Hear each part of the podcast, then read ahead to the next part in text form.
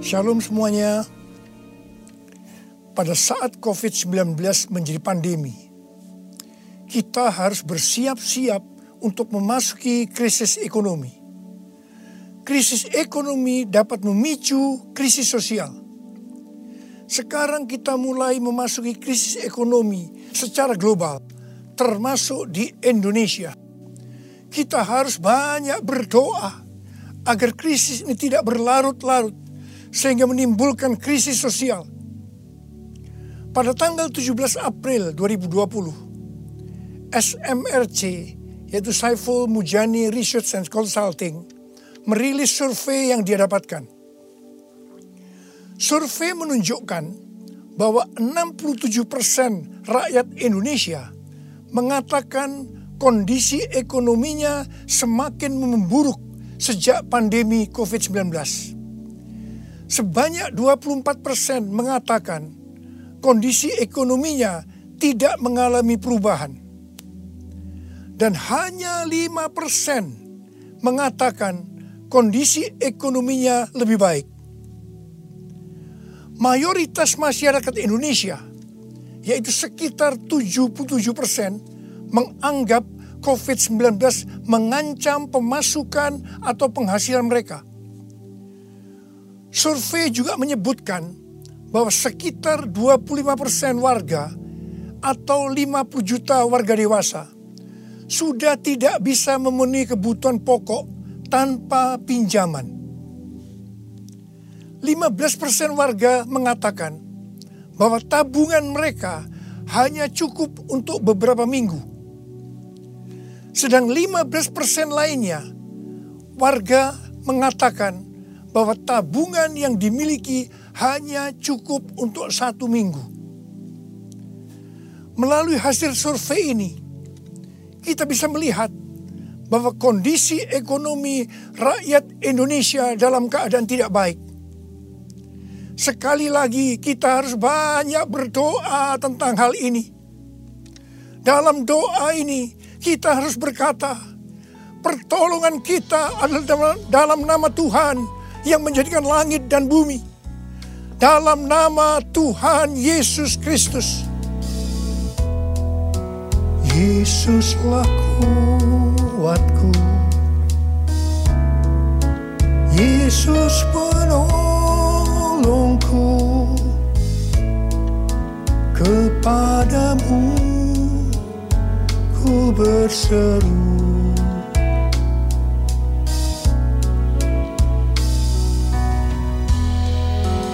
Yesus perisaiku. Ku serahkan hidupku. Yesuslah segalanya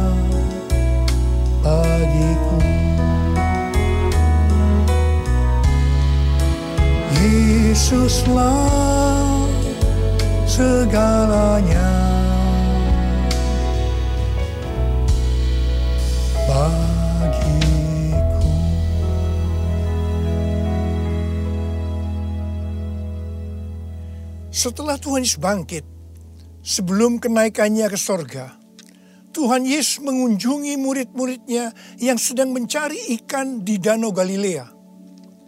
Tujuh murid Tuhan Yesus, termasuk Petrus, Yohanes, dan Yakobus, sedang berkumpul dalam keadaan tergoncang akibat kematian Tuhan Yesus. Mereka dalam keadaan ketakutan. Secara ekonomi, mereka juga tergoncang karena biasanya mereka selalu bersama-sama dengan Tuhan Yesus. Mereka kembali ke Galilea dan mencari ikan untuk kehidupan mereka. Pada saat itu, mereka sepakat untuk mencari ikan. Alkitab mengatakan bahwa semalam-malaman mereka mencari ikan, tetapi mereka tidak mendapatkannya. Mereka tambah frustasi. Tiba-tiba dari darat ada suara yang berkata, Hai anak-anak, adakah engkau mempunyai lauk pauk? Dengan kesal mereka menjawab, tidak ada. Mereka semua tidak tahu kalau yang bertanya itu adalah Tuhan Yesus.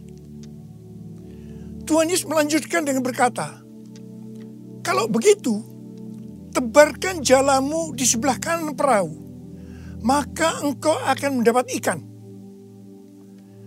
Perintah ini sebenarnya tidak masuk akal karena alasan pertama, hari sudah siang. Mencari ikan di Danau Galilea harus malam hari. Alasan yang kedua, jarak perahu dengan pantai hanya sekitar 200 hasta, yaitu sekitar 90 meter. Jadi tempat itu adalah tempat yang relatif dangkal. Padahal biasanya ikan ada di tempat yang relatif dalam. Tetapi mereka taat kepada suara itu. Meskipun mereka tidak tahu bahwa itu adalah suara Tuhan Yesus. Setelah mereka melemparkan jala di sebelah kanan perahu, apa yang terjadi? Mereka mendapatkan 153 ekor ikan besar-besar. Baru setelah itu mereka sadar bahwa yang menyuruh mereka adalah Tuhan Yesus. Pertanyaannya, mengapa mereka tetap taat meskipun mereka tidak tahu bahwa itu Tuhan Yesus? Jawabannya adalah karena mereka hidupnya intim dengan Tuhan Yesus. Pada masa kesesakan, biasanya tidak gampang untuk mendengarkan suara Tuhan. Tetapi orang yang hidupnya intim dengan Tuhan, mereka tetap bisa membedakan bahwa ini suara Tuhan, meskipun samar-samar. Suara ini adalah suara yang sering dia dengar, yang memberi tuntunan, memberitahu apa yang harus dilakukan. Pada saat kita memasuki krisis ekonomi sebagai dampak dari pandemi COVID-19, kita perlu mendengar suara Tuhan. Saya ulangi sekali lagi pada saat kita memasuki krisis ekonomi sebagai dampak dari pandemi COVID-19, kita perlu peka mendengar suara Tuhan. Garis bawahi ini. Ada tiga macam suara. Yang pertama, suara Tuhan. Yang kedua, suara hati kita. Yang ketiga, suara iblis. Bagaimana kita bisa membedakan bahwa itu adalah suara Tuhan? Yaitu kalau kita hidupnya intim dengan Tuhan. Kalau hati kita melekat kepada Tuhan. Kalau kita dipenuhi dengan roh kudus. Dan kalau firman Tuhan tinggal di dalam kita. Kita akan tahu bahwa itu adalah suara Tuhan. Tuhan berbicara kepada kita melalui bermacam-macam cara. Bisa secara audible, bisa melalui firman Tuhan, bisa melalui nubuatan, bisa melalui penglihatan, bisa melalui mimpi, bisa melalui peristiwa-peristiwa yang terjadi, baik secara umum maupun yang ada di sekeliling kita, dan lain-lainnya.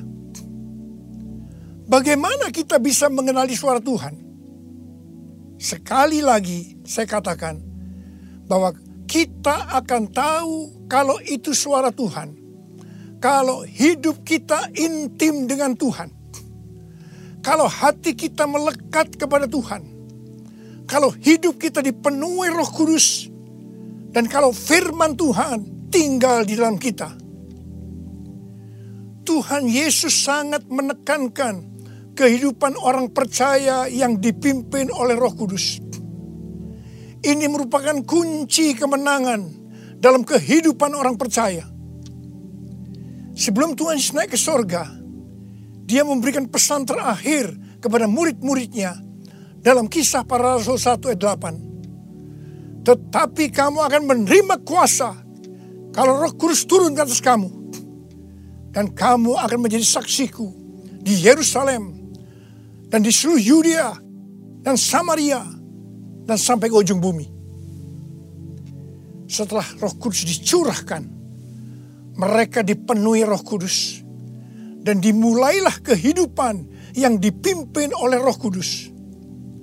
Roh Kudus akan memberikan kepada kita perkataan untuk diucapkan dan kemampuan untuk melakukannya.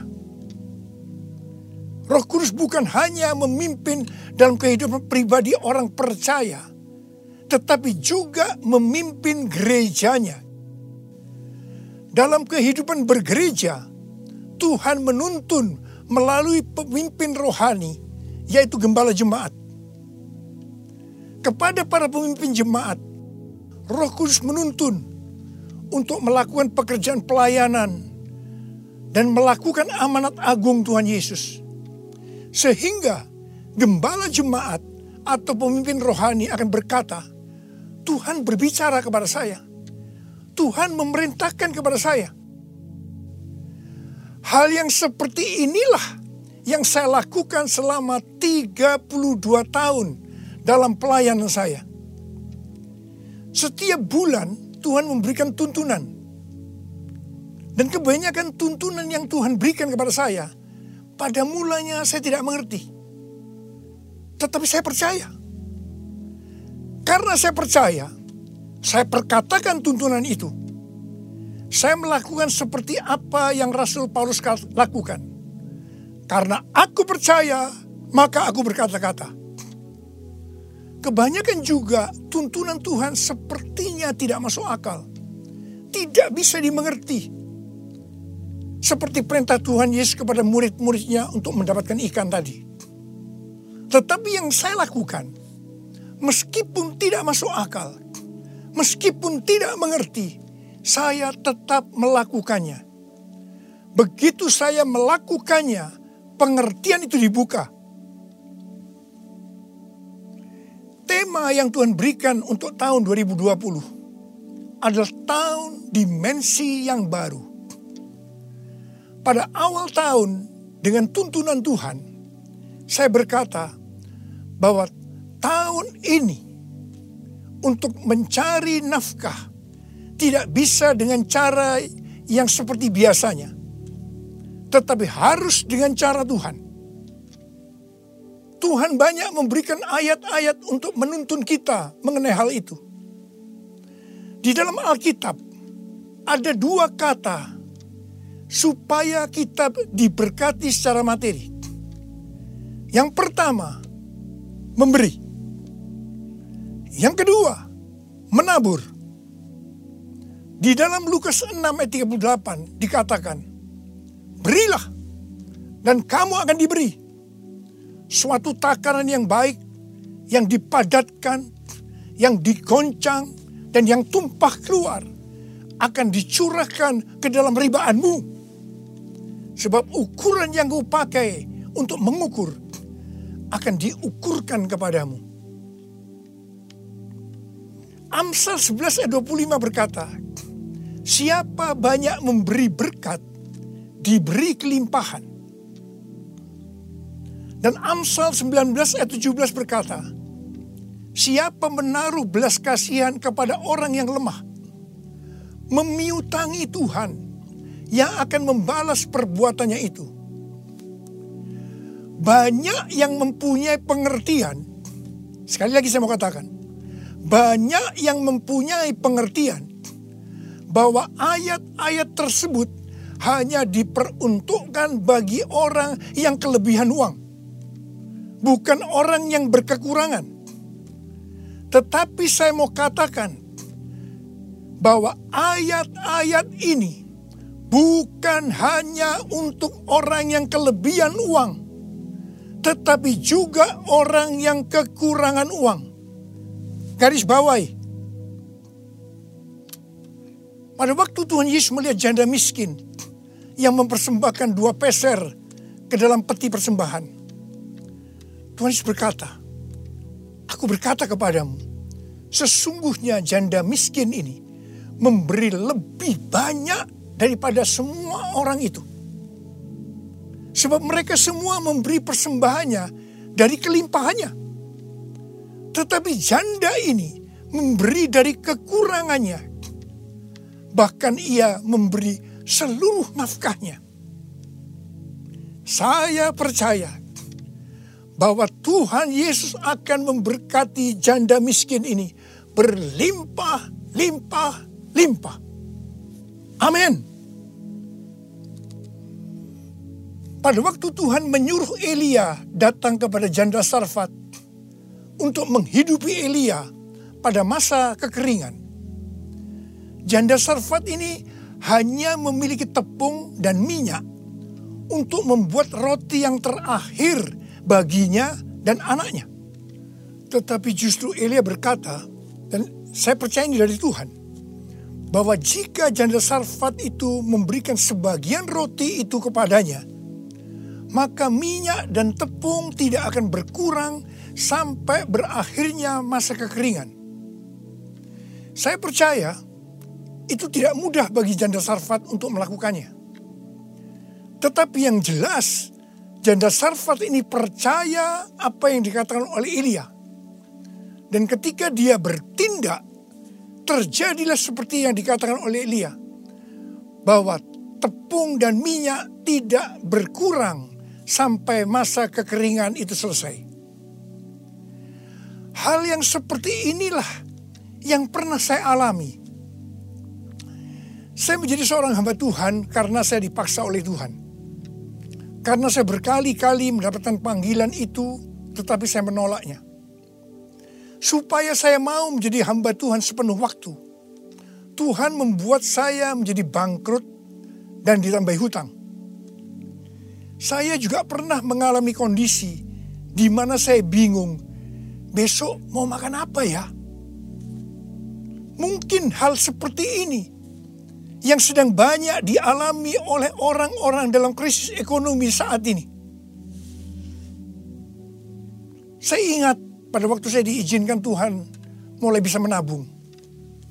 Pada suatu hari Pak Rahim seorang pendoa syafaat yang sekarang sudah bersama Bapa di sorga, datang ke rumah saya. Ketika saya berbincang-bincang dengan Pak Rahim, istri saya, Ibu Hermin, memanggil saya untuk masuk menemuinya. Saya masuk, dan dengan gemetar Ibu Hermin berkata bahwa dia mendapatkan penglihatan. Ini untuk pertama kali dalam hidupnya. Apa yang dia lihat? dia melihat sebuah angka di pintu lemari sebesar 30 ribu. Dan Tuhan berkata kepada Ibu Hermin bahwa dia disuruh untuk memberikan uang sebesar 30 ribu kepada Pak Rahim. Saya berkata, kalau Tuhan yang suruh, ya berikan aja. Ibu Hermin menjawab, berikan, berikan gimana? Itu seluruh uang yang ada pada kita. Itu semuanya yang kita punya. Saya sempat tertegun. Kemudian kita berdua menangis di hadapan Tuhan. Dan kita berkata, Tuhan, kami akan taat Tuhan. Kami akan berikan uang ini kepada Pak Rahim. Ketika uang itu saya berikan kepada Pak Rahim, langsung dia buka amplopnya. Dan dia hitung bahwa jumlahnya 30 ribu. Dan ketika dia tahu bahwa jumlahnya 30 ribu, langsung dia menangis dengan keras. Ternyata sudah beberapa malam dia sujud kepada Tuhan di pelataran rumahnya. Meminta uang kepada Tuhan sebesar 30 ribu. Untuk membiayai enam pendeta yang dari desa yang ada di rumahnya. Pada waktu itu saya sempat bertanya kepada Tuhan. Tuhan, kok mintanya kepada saya ya Tuhan? yang uangnya pas-pasan dan kadang-kadang masih kekurangan. Kenapa tidak minta kepada yang kaya? Tuhan hanya mengingatkan saya kisah tentang janda Sarfat tadi. Saya percaya saya ada sebagaimana saya ada saat ini. Salah satunya karena saya melakukan itu. Mari, hari-hari ini kita akan bersatu melawan COVID-19 dan menabur untuk saudara-saudara kita yang terkena dampak. Karena itu, mari saudara-saudara yang sekarang mengalami dampak yang buruk dalam ekonomi, akibat pandemi COVID-19 ini. Sekali lagi saya mau katakan kepada saudara, seperti yang tertulis dalam Amsal 10 ayat 22. Berkat Tuhanlah yang menjadikan kaya. Susah payah tidak akan menambahinya. Kalau saudara hidup sesuai dengan firman Tuhan, maka saudara pasti akan diberkati oleh Tuhan berlimpah, limpah, limpah. Tuhan Yesus berkata, jangan kamu khawatir, jangan kamu khawatir, jangan kamu khawatir apa yang akan kamu makan, apa yang akan kamu minum, apa yang akan kamu pakai. Semua itu dicari oleh bangsa-bangsa yang tidak mengenal Allah. Akan tetapi Bapamu yang di sorga tahu bahwa kamu memerlukan semuanya itu. Tetapi carilah dahulu kerajaan Allah dan kebenarannya. Maka semuanya itu, semuanya itu akan ditambahkan kepadamu. Sebab itu janganlah kamu khawatir akan hari esok karena hari esok mempunyai kesusahannya sendiri. Kesusahan sehari cukuplah untuk sehari.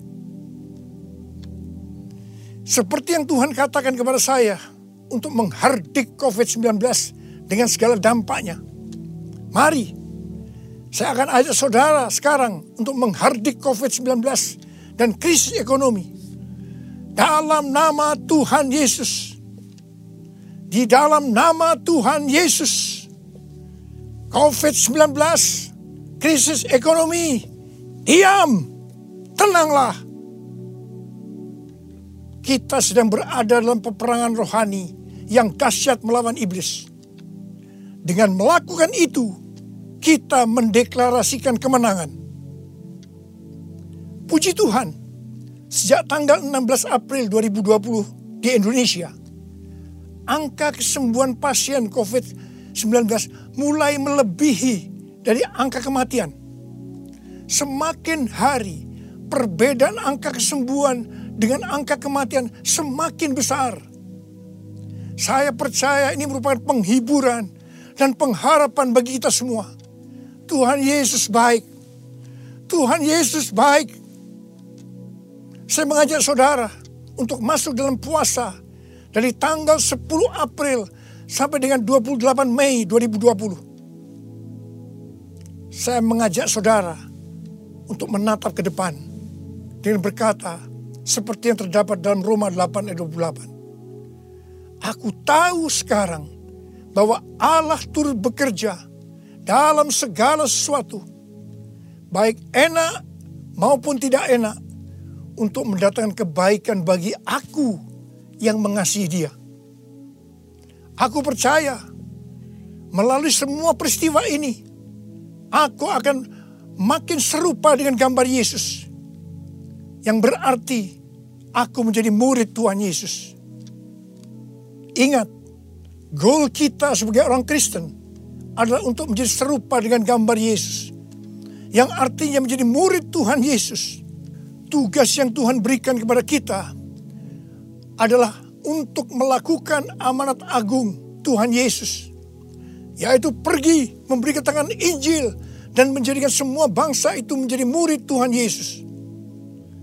Pentakosta ketiga yang merupakan pencurahan roh kudus yang luar biasa di zaman now akan memberikan kepada kita kuasa, kuasa, kuasa untuk menyelesaikan amanat agung Tuhan Yesus.